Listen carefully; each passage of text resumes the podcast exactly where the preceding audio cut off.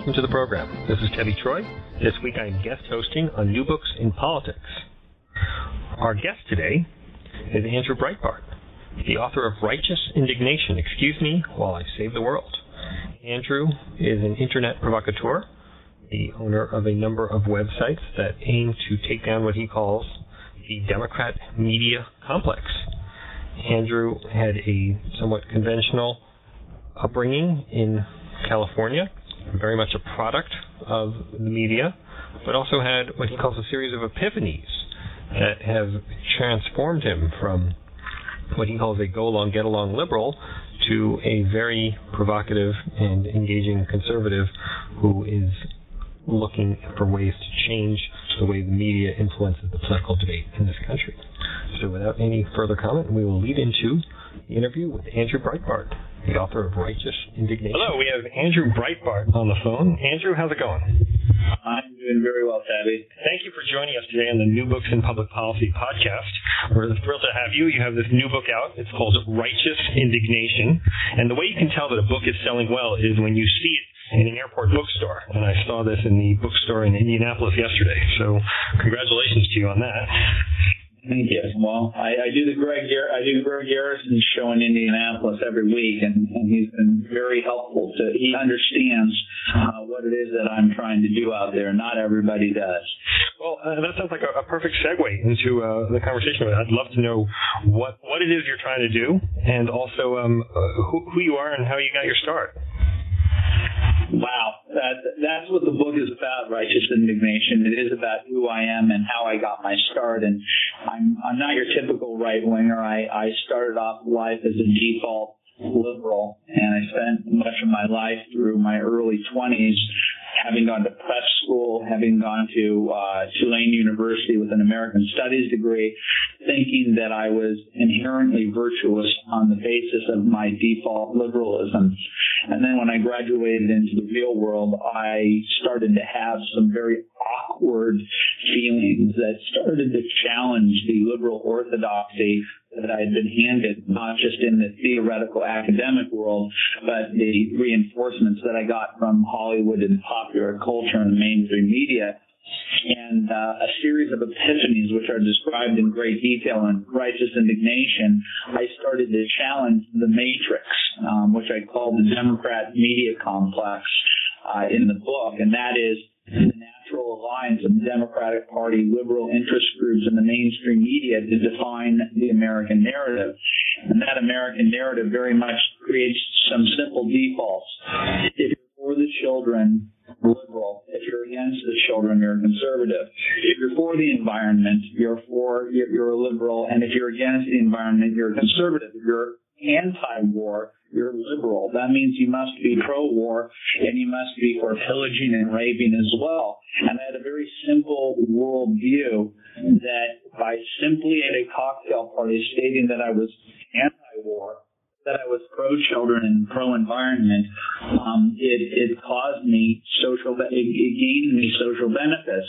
But when I entered into the real world and had to get a real job and self-esteem and survival was born upon the ability to find an employer that was willing to pay me, uh, which meant that I had to provide something in return, my sense of entitlement hit a wall. And I had to start providing my wares, my work, my time for somebody. And I started to get paid and I started to gain a self-esteem that had been deprived of me within the artificial world of academia that said if you are liberal, you have self-esteem because you're an inherently good person.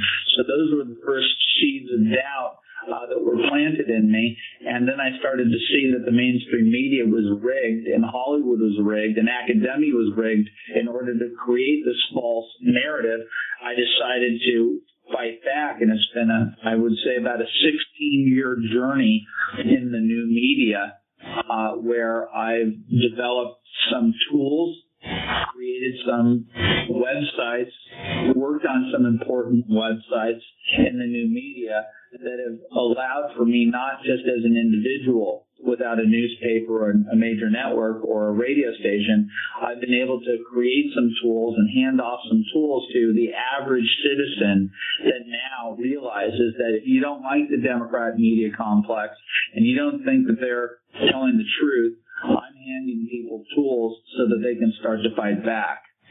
Yeah, you know, I would add one slight amendment to your kind of rules at the beginning about it. If you're for the children, you are you're a liberal. I say if you're for the children, you're considered liberal. But if you have lots of children, you're conservative. Yeah, no, there, there, are, there are any points of uh, entry when it comes to the left on pointing out the hypocrisy of their point of view. I mean, on the, I'm for the environment. Well, apply that to any of the celebrities or the politicians that want to give those people who have actual children, more than 1.2 children, which would be the liberal policy if they could create a one child, 1.3 point child liberal rule, is that we who have more than, uh, you know, 1.3 children, such as me, I have four children. We're being told by Sheryl Crow, Arianna Huffington, and uh, Laurie David and the rest of the celebrity class that we shouldn't have an SUV when these very people fly between their coastal liberal enclaves where they have large houses in private planes. So hypocrisy is the beginning point of taking on uh, the Democrat media complex. You know, it's interesting that you mentioned Arianna Huffington and then in there because you got your start in, in many ways with her. I mean, your, your first the, the, the first uh, time that you were uh, noticed by the, the wider media was when you helped uh, create the Huffington Post with, with Arianna Huffington. What was that like, and uh, what, what are your relations with her like now? Oh, my goodness, my relations. Uh, you want to go there? um, I started off in, in a very interesting uh, position with Arianna Huffington, where I was her lowly researcher back in 1997. Matt Drudge introduced me to her, and she gave me my first uh, LexisNexis account. So I'll be eternally grateful for her giving me this. And I'm an information addict, and she gave me my, you know, my greatest direct connection to the mother lode, which is LexisNexis. Um, she was a conservative back then, and so the first thing that we did when I worked with her was to disinter uh, the Clintons' number one uh, donor, Larry Lawrence from Arlington National Cemetery, because he had falsified that he had been a merchant marine uh, victim of a, a German uh, bombing attack on on a, on a ship called the, the I believe the Horace Bushnell. Um, it was a complete made up lie, and President Clinton created a waiver for him to be the first non-military member to be in Arlington based upon the false claim that he was a merchant marine. So the first thing that I did with Arianna was get a guy dug up from Arlington National Cemetery. So she gave me my first taste of what it was like to enter the media fray, to go after uh, your political opponents and to expose things that the mainstream media wouldn't report. Not only did Arianna have the final say in that because he was disinterred, I learned everything I needed to know about the Democrat media complex by their reflect, reflexive uh, attacks on her, where they attacked Arianna Huffington, claiming that this was the lowest that, that they had ever seen a Republican go, falsely claiming that a guy wasn't a war hero, when it was in fact proved true everything that she was reporting. Um, the mainstream media went scurrying for the hills Nobody apologized. I remember Maureen Dowd said that what she did was beneath contempt. Maureen Dowd never apologized. CNN never apologized. Being on the left, being in the Democrat media complex means you never have to say you're sorry. So a lot of the tactics that I use with my new media is accepting the premise. the most important thing that a person getting into new media has to understand. The mainstream media is the Democratic Party. It is a, it is the communications arm of the Democratic Party. So if you have a potent story of corruption like Acorn, like James O'Keefe and Hannah Giles did, when they came to me, I told them, your peril is an acorn their weak cheese. Your is going to be the mainstream media because they're going to defend them.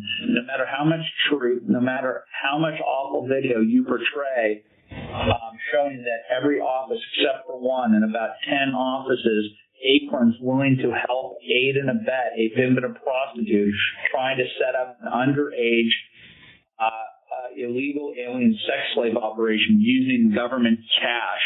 Um, instead of Acorn being under scrutiny uh, by the mainstream media, by the Democrat media complex, I told them I predicted as it came true that James Hannah and I would be the objects of the Democrat media complex's ire and perpetuity for exposing an organization that they have protected for years because it serves their liberal interests. You know, it's interesting in, in the section in the book where you talk about this. I guess you're you're asked at what point, I guess by James, are we going to take down Acorn? And you think no, we're going to take down the media, which is an interesting response. Also, um, I, I also found that interesting that in that whole opening section, when you talk about your we want to take down the media, you are so much a media product. I mean, all the TV you watched and the movies and the music. I mean, that that kind of made you who you are. But you're also very hostile to it because you see there's an ideological uh, agenda at work that it kind of is tied together in a way that maybe you don't realize when you're watching, I don't know, Gilligan's Island and, and listening to Green Day. Yeah, no, I, I definitely was a product of it, and, and it benefited me. I was a go along to get along guy, but I think that something profound happened to me. Seeds of doubt were planted in me when I went from my morally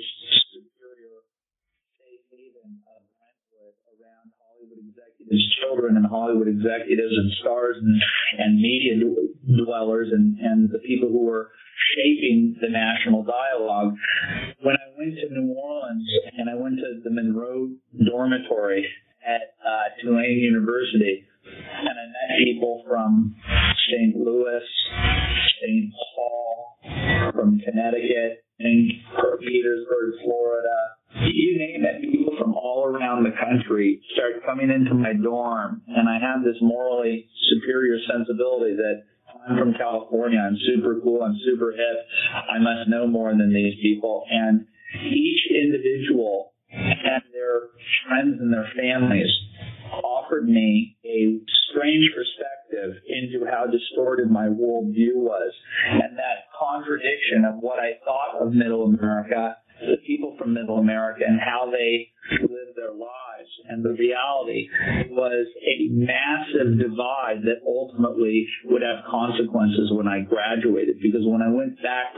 Angeles and I started hearing at cocktail parties and at dinner parties that were inhabited by the elite in Hollywood where they would talk about flyover country and talk about how stupid people were.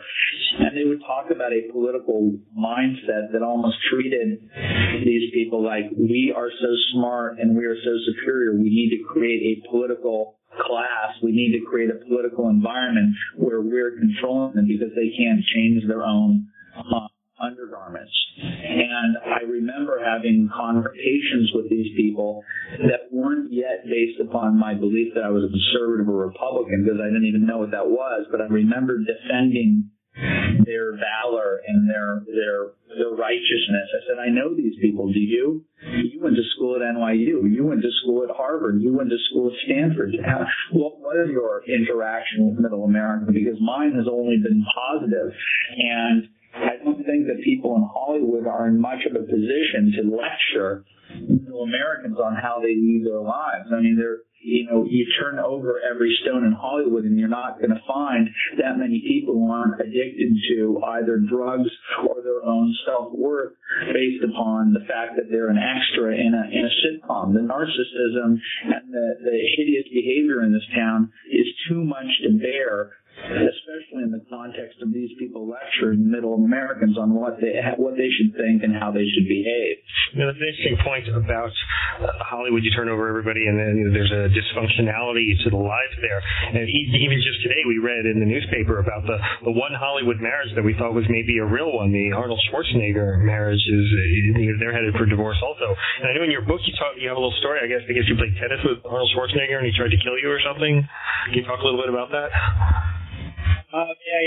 Funny. I mean, I I voted for Arnold Schwarzenegger, so there's a, a, a tad bit of hypocrisy in this story. But I was it was it was between him, a porn star, Arianna Huffington, and, and the late Gary Coleman uh, in in the great. Uh, uh, Gray Davis recall election, I believe of, of 19 uh, of 2004, I believe it was maybe 2003. Um, yeah, I, I I said I grew up quasi a child of privilege. I, my parents were middle class. My dad ran a restaurant. My mom was a bank executive. Uh, they they they lived on the cusp of middle class, middle class and upper middle class lifestyle in a very upper middle class part of West Los Angeles called Brentwood. And I just remember going to private schools with the right people. And my parents took me out to Malibu Racquet Club at the height of the late 70s, Bjorn Borg, Jimmy Connors, uh, you know, uh, tennis uh, era. And my tennis instructor was the tennis instructor to the Stars, coincidentally, a guy by the name of Steve Morris. And I remember one day, Farrah Fawcett, I had a Farrah Fawcett iron-on T-shirt back then. At the height of uh, uh, Charlie's Angels thing, tapped me on the shoulder and said, "You know where Steve is?" Steve Morris, the instructor. I said, "Oh, yeah, absolutely." And I took her on a wild goose chase for about 20 minutes just to be with her. So Arnold Schwarzenegger was another person before he was as famous as he was, but I think that this was kind of Conan and Conan the Barbarian phase.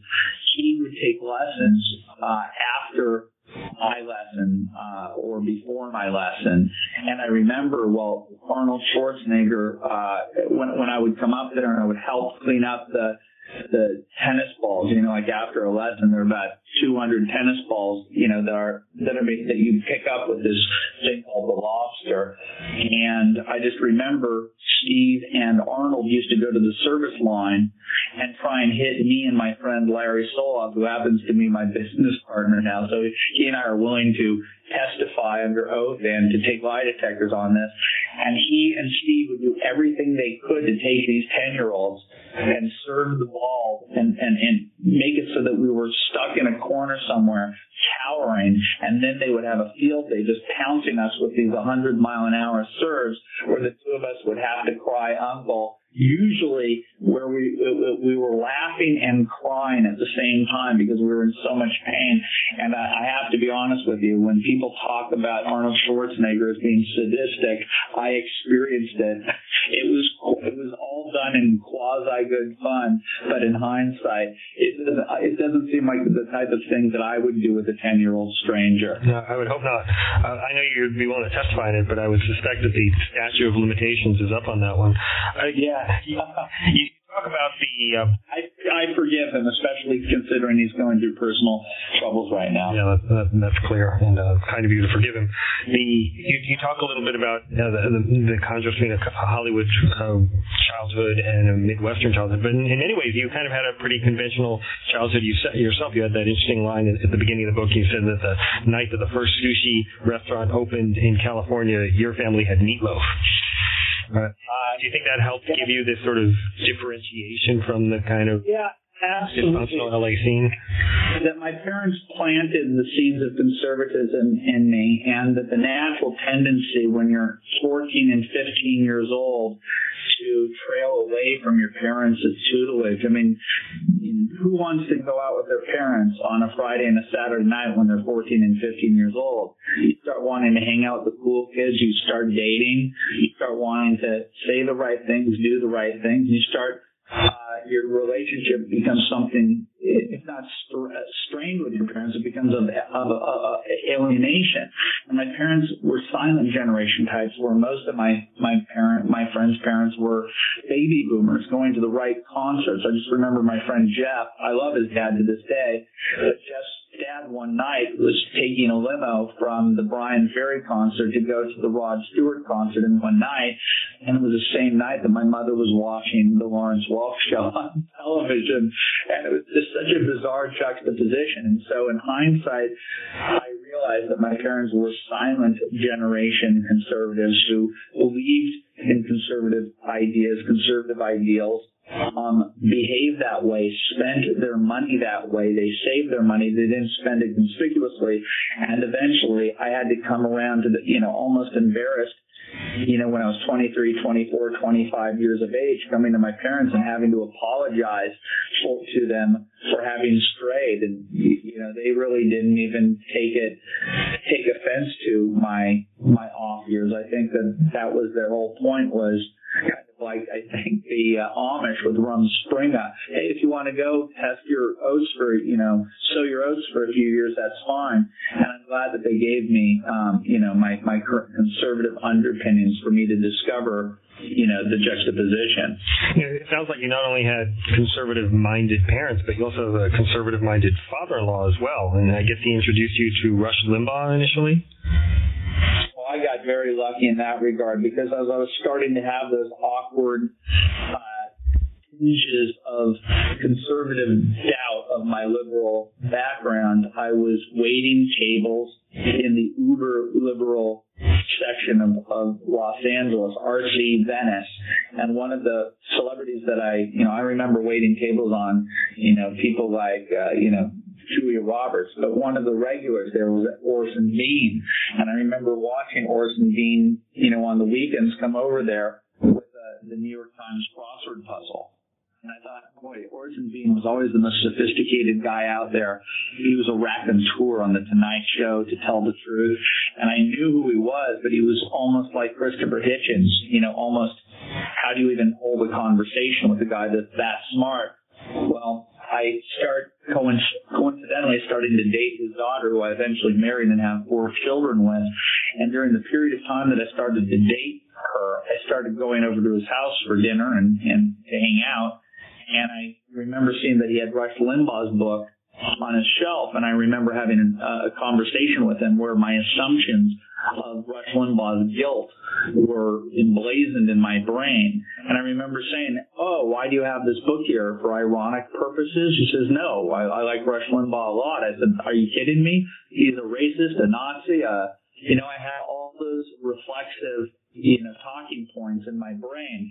And I look back on it and I swear, and this maybe is instructive for you or others, when you hear a lefty say that and you ask, have you ever listened to the show? They say, of course. They always say, of course. They haven't because I believed it. I would have passed the lie detector test at that point. When, when Orson said, have you ever listened to the show? And I said, yes, of course I have. But I hadn't. I had just been told so many times by so many people in the popular you know, culture that he was a racist in this, that I just took the word for it. And as I started to recognize that there was a um, an inequity in, in the mainstream media that that, I, that you're being indoctrinated, not given a series of different ideas so that you can make up your own. When I started to realize this, there was no better guide, there was no better Yoda uh, for me than Orson Bean because he went from being a blacklisted communist in the late 1950s who had uh, Ed Sullivan himself calling him up with regret, saying you were in the Red Channels newspaper, and, you know, stating that you were on the the left, you know, communist side of things. I I can't withstand the heat to put you on the TV. And so for Orson to have come from the far left to being a right winger, living on the Venice Canal opposite George Carlin, and he was living the same bohemian life that I aspired to live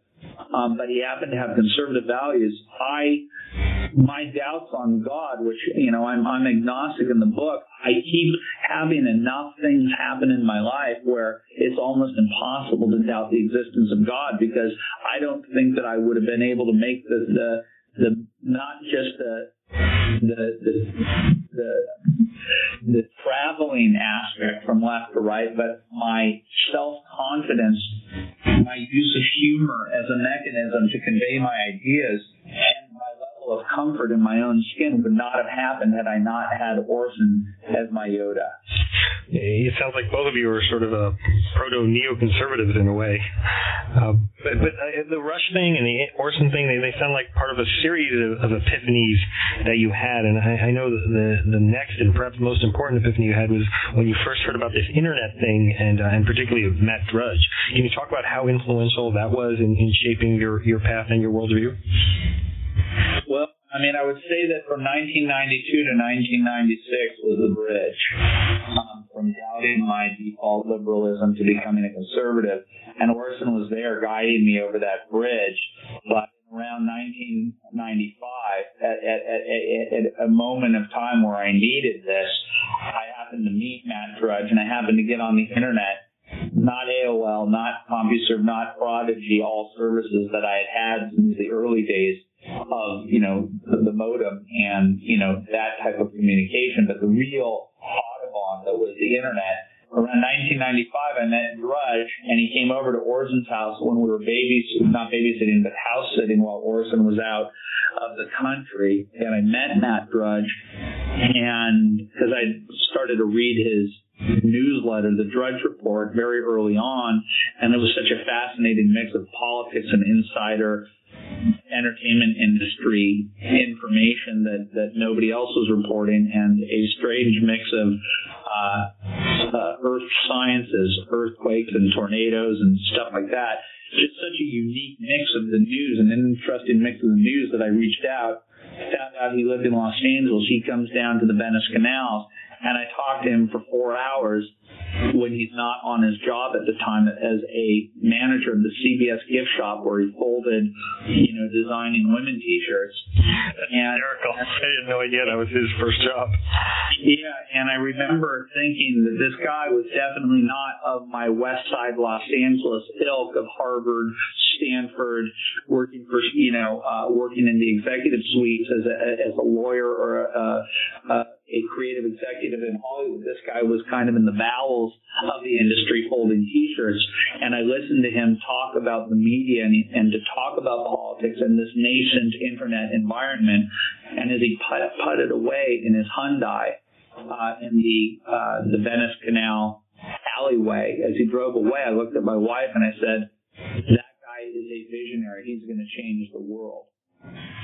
Yeah, and uh, in many ways he, he has. Um, you, you later um, you, you talk in the book about your time as an American Studies major at at, um, at Tulane. I'm an American Studies PhD from University of Texas, and something you said really struck me about how when you do American Studies, you read a lot more Adorno and Gramsci than you do Twain or Lincoln or Jefferson, and I, I found that to, to be the truth when I was doing American Studies, and it really uh, kind of irked me. I mean, I, I thought I was doing this degree to learn about the classics of, of what, what, makes American civilization great. And what really we were learning about was the Frankfurt School, School and, and European critics uh, of America. Can you talk about how that helped shape well, you? So you? So you agree with me? Like, so you're, you're saying because that to me was like the one controversial aspect of the book uh, because I'm rebelling against a professor that, and I was lured under false pretenses into an American Studies course. You would think that it would be raw, raw on the Constitution and raw raw, on on the you know on supporting the underpinnings of what it is to be an American. And it seemed to me, especially in hindsight, uh, when I graduated and I felt that my degree was anything but helpful in terms of giving me the tools and the mindset to enter the real work work you know, force. At the end of the day, they're teaching you that the American middle class, the bourgeois experience, is an inferior manufactured one that is that is being done to oppress uh, working class to the expense of, of an elite, you know, governing, you know, ruling class. And it's hard to get an entry level job after you know four years of, of hearing this type of oppressive jargon that somehow the person that you want a job from is somehow out to exploit you. And I I thank God for alcohol because I don't think that had I not been in New Orleans doing in Rome what people are supposed to do in Rome, doing in New Orleans what people are supposed to do, and that's drink a lot. I don't think that I would have been savable had I completely imbibed the American Studies Frankfurt School, uh, uh, you know, uh, drug because it's a very sexy, uh, it's a sexy place to go. It's a sexy place. It, it grants you victimology. It, it grants you a place at the cocktail party set on the Upper West Side of Manhattan, in Hollywood, and in the academia set to run around with this with this grand philosophical worldview that somehow the people in flyover country are dupes, and that there's only a, a specific ruling class of people that are smart enough to see through the matrix. And it just pissed me off that my parents wasted an education that at the end of the day turned me into a glorified uh, Kurt Cobain, um, a nihilist with a with, with, with a you know a, with with a chip on my shoulder against my fellow countrymen. Yeah, I think uh, my uh, favorite, or perhaps least favorite notion from the Frankfurt School was uh, by Herbert Marcuse, who had this notion of repressive tolerance, that Americans oh, yeah, aren't really free. Like that, that's political correctness in a nutshell. Repressive tolerance is, that's why conservatives are always called intolerant. And people say, but I don't understand. I'm tolerant of other worldviews. I, I may disagree with that person, but I'm tolerant. But that if you are against the progressive order, you know, of moving towards the progressive point of view, then that means that you're intolerant. Yeah. Um, the, I mean, the, the, the whole notion of American studies is probably worth it. It's its own separate podcast. Well, I'm glad you agree because I mean, I really I, I, I find it ironic because I wanted to go along to get along, and during my period of time there, I just wrote the bare minimum, uh, and I knew I knew what I had to write. I knew what I had to say in order to graduate by the skin of my chinny chin chin. But I remember feeling dejected. I remember reading these books. I remember reading this weird jargon. I remember thinking there's something wrong here. And if, if I can start the conversation to get people talking about what has happened to the humanities departments in the name of cultural Marxism, which is what the Frankfurt School is about, um, then I'll be very happy. Yeah, well, I mean, my approach was recognizing how open American Studies was, meaning it had no real structure finding places within that lack of structure to take courses that actually interested me and allowed me to graduate.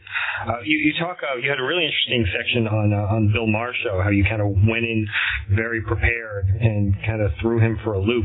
And, and I think the the end of that story, and I'd like you to talk a little bit about it, where Sarah Silverman kind of snubs you as you're walking off the set, but Dwight Schultz from the A Team praises you and thinks you're great. It sounded uh, it was very typical. The, the A-list celebrities have to think one way, whereas D-list D-list celebrities are are freer to, to think what they want. Do you, do you find that to be well, an appropriate distinction? I, would reject the, uh, the classification of Dwight Schultz as a D-list celebrity. I, I go, I, I, I resent, and this isn't about you he lives in in the normal world now is that it's very difficult you know for you to say you know what i'm no longer going to be in the world of celebrity i, I see you know paul or Peter Weller uh, has, has gotten a PhD. Rick Moranis decided to leave uh, Hollywood to raise his children, and there's this weird gradation in class orientation that people have that really, uh, you know, if you're a celebrity and you decide to get off the carousel, you're you're you're you're you're, you're no longer cool somehow.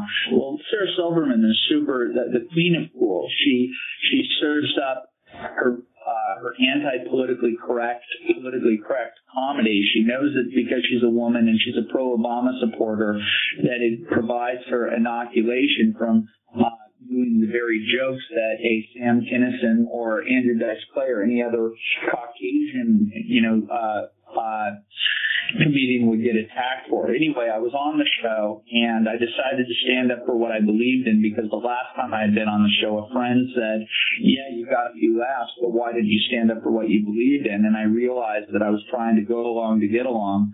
Went on the show that that, that next time with a singular intent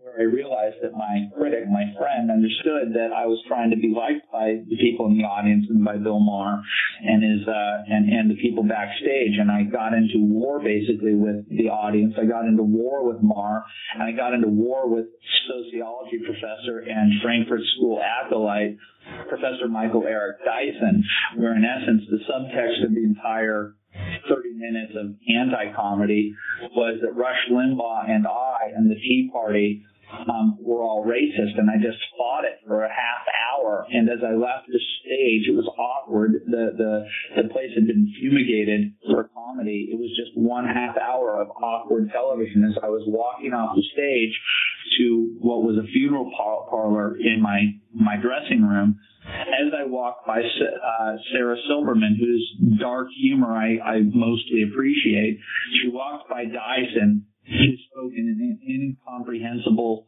you know, iambic pentameter, you know, that only Noam Chomsky could decipher. And as she walked by, she said, "Oh, you did so great!" And then she looked at me like I was the devil, walked to my seat with the camera on it, wiped her hand on the seat, looked to the audience and to the camera, and said, "Slimy," alluding to me.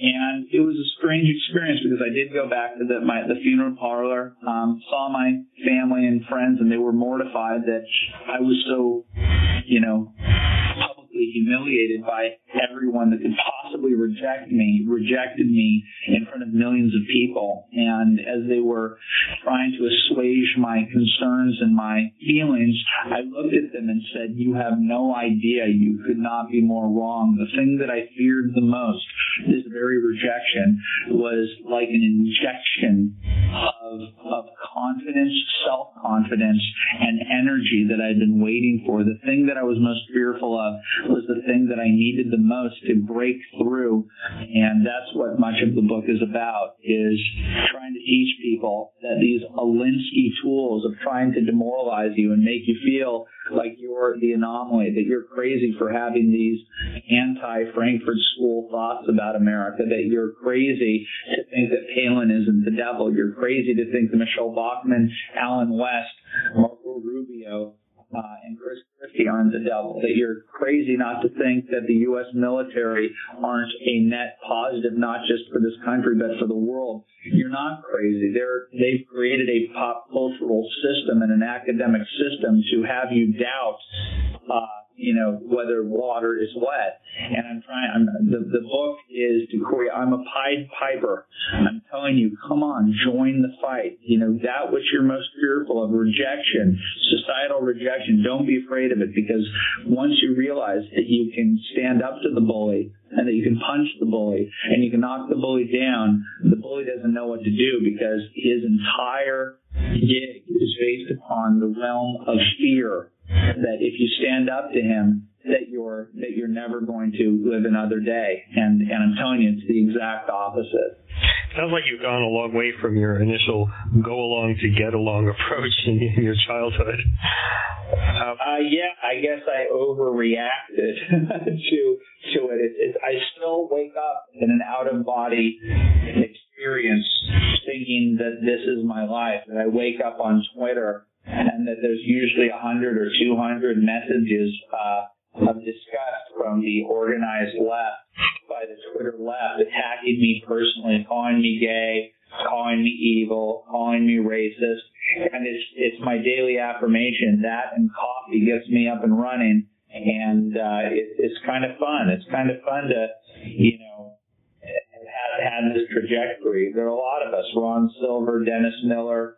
Next month, David Mamet has a book coming out called The uh, The Secret Knowledge on the dismantling of American culture. He's yet another guy who's standing up to the Democrat media complex.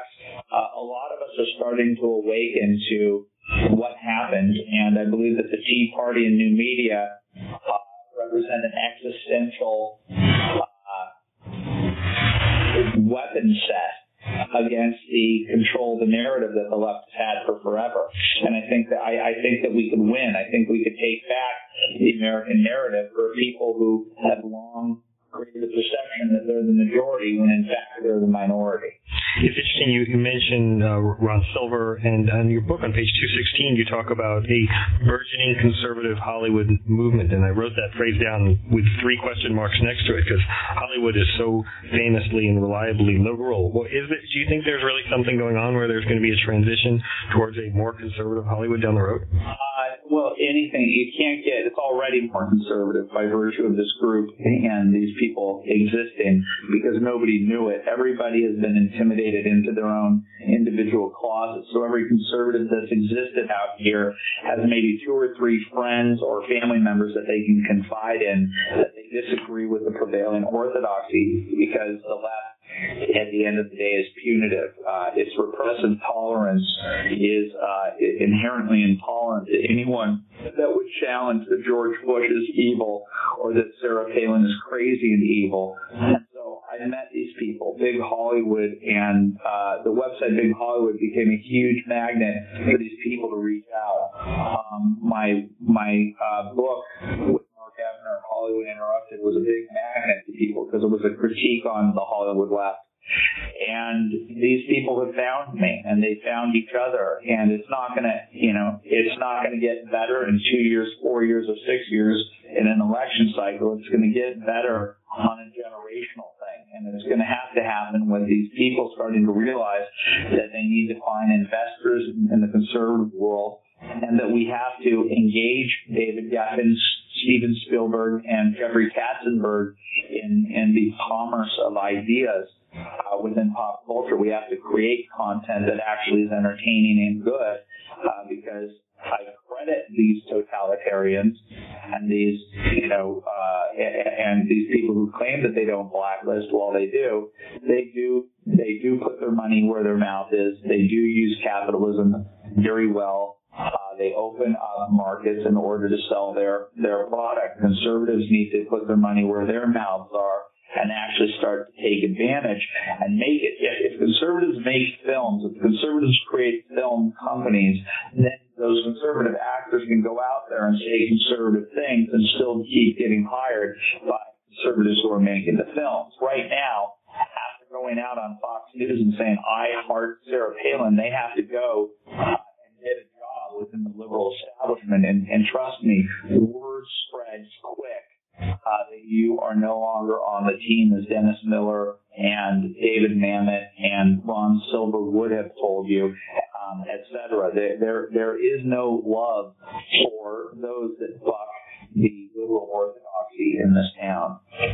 Andrew, you've been very generous with your time. I'd just like to finish up by asking you our signature question here on the podcast, which is based on what you've learned in writing the book. Are there any policies that you would promote or, or push forward um, that, that, our listeners could um, could hear about?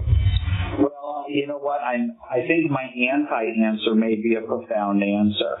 Is that I'm I've always said the cliche that that uh, politics is downstream from pop culture, and I am so focused on trying to, to, to change things, to radically alter things on a revolutionary front in the mainstream media, uh, in Hollywood, and in academia by exposing the indoctrination process that we talked about, that I'm going to entrust those people that write for me in big government to help to talk about those things. When I go on Fox or CNN and they want me to be talking about policy, they're basically getting me exactly wrong. I'm not even that political a person. I just hate that in the United States of America, that repressive tolerance, political correctness, the controlling of the narrative by the left, the totalitarianism that is inherent in all left-wing totalitarian countries and institutions, whether it be Venezuela, the former Soviet Union, whether it be Cuba, whether it be Berkeley, uh, in the name of the free speech movement, creating anti-free speech initiatives, whether it be the fairness doctrine, whether it be calling everybody reflexively a racist, sexist, or homophobic. I want to free up the debate. I want to, I want to, I want to wrest away control of it from the totalitarians and make it so that there are more voices out there so that policy can be debated between people because at the end of the day, I believe that free market ideas win out the day when you live in an environment that is free market when it relates to free speech. And so I am so not a policy person. Um, I'm, a, I'm, you know, at the end of the day, I'm, I'm, I'm ironic.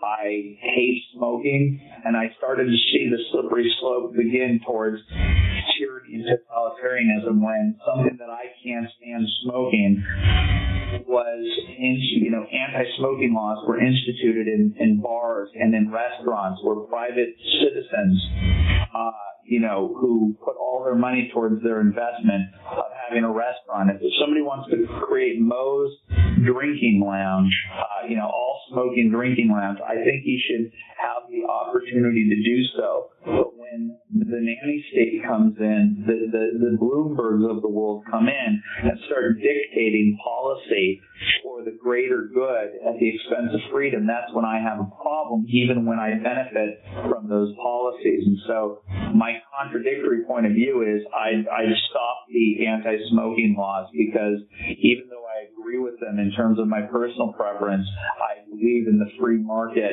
uh, too great to allow for my my independent benefit to outweigh my philosophical benefit, which I think is what this country was founded upon, and that's freedom. Well, the uh, it, it's certainly a different answer to the question. Usually they're, they're more micro based on a specific policy in the book, but you, you do raise an interesting point, which is that politics is the means by which people get to implement policy. And for that, I thank you, and I thank you for joining us on the interview today, and good luck with the book.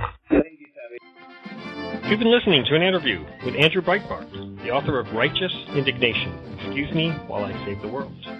In our talk, we had a fun-filled conversation about Andrew's attempt to bring down what he calls the Democrat media complex, his upbringing in California, his experiences with Arnold Schwarzenegger and 100 mile an hour serves aimed at his head, and his general thoughts about how media affects our culture and our politics, and he, how he is hoping to change it using the new media.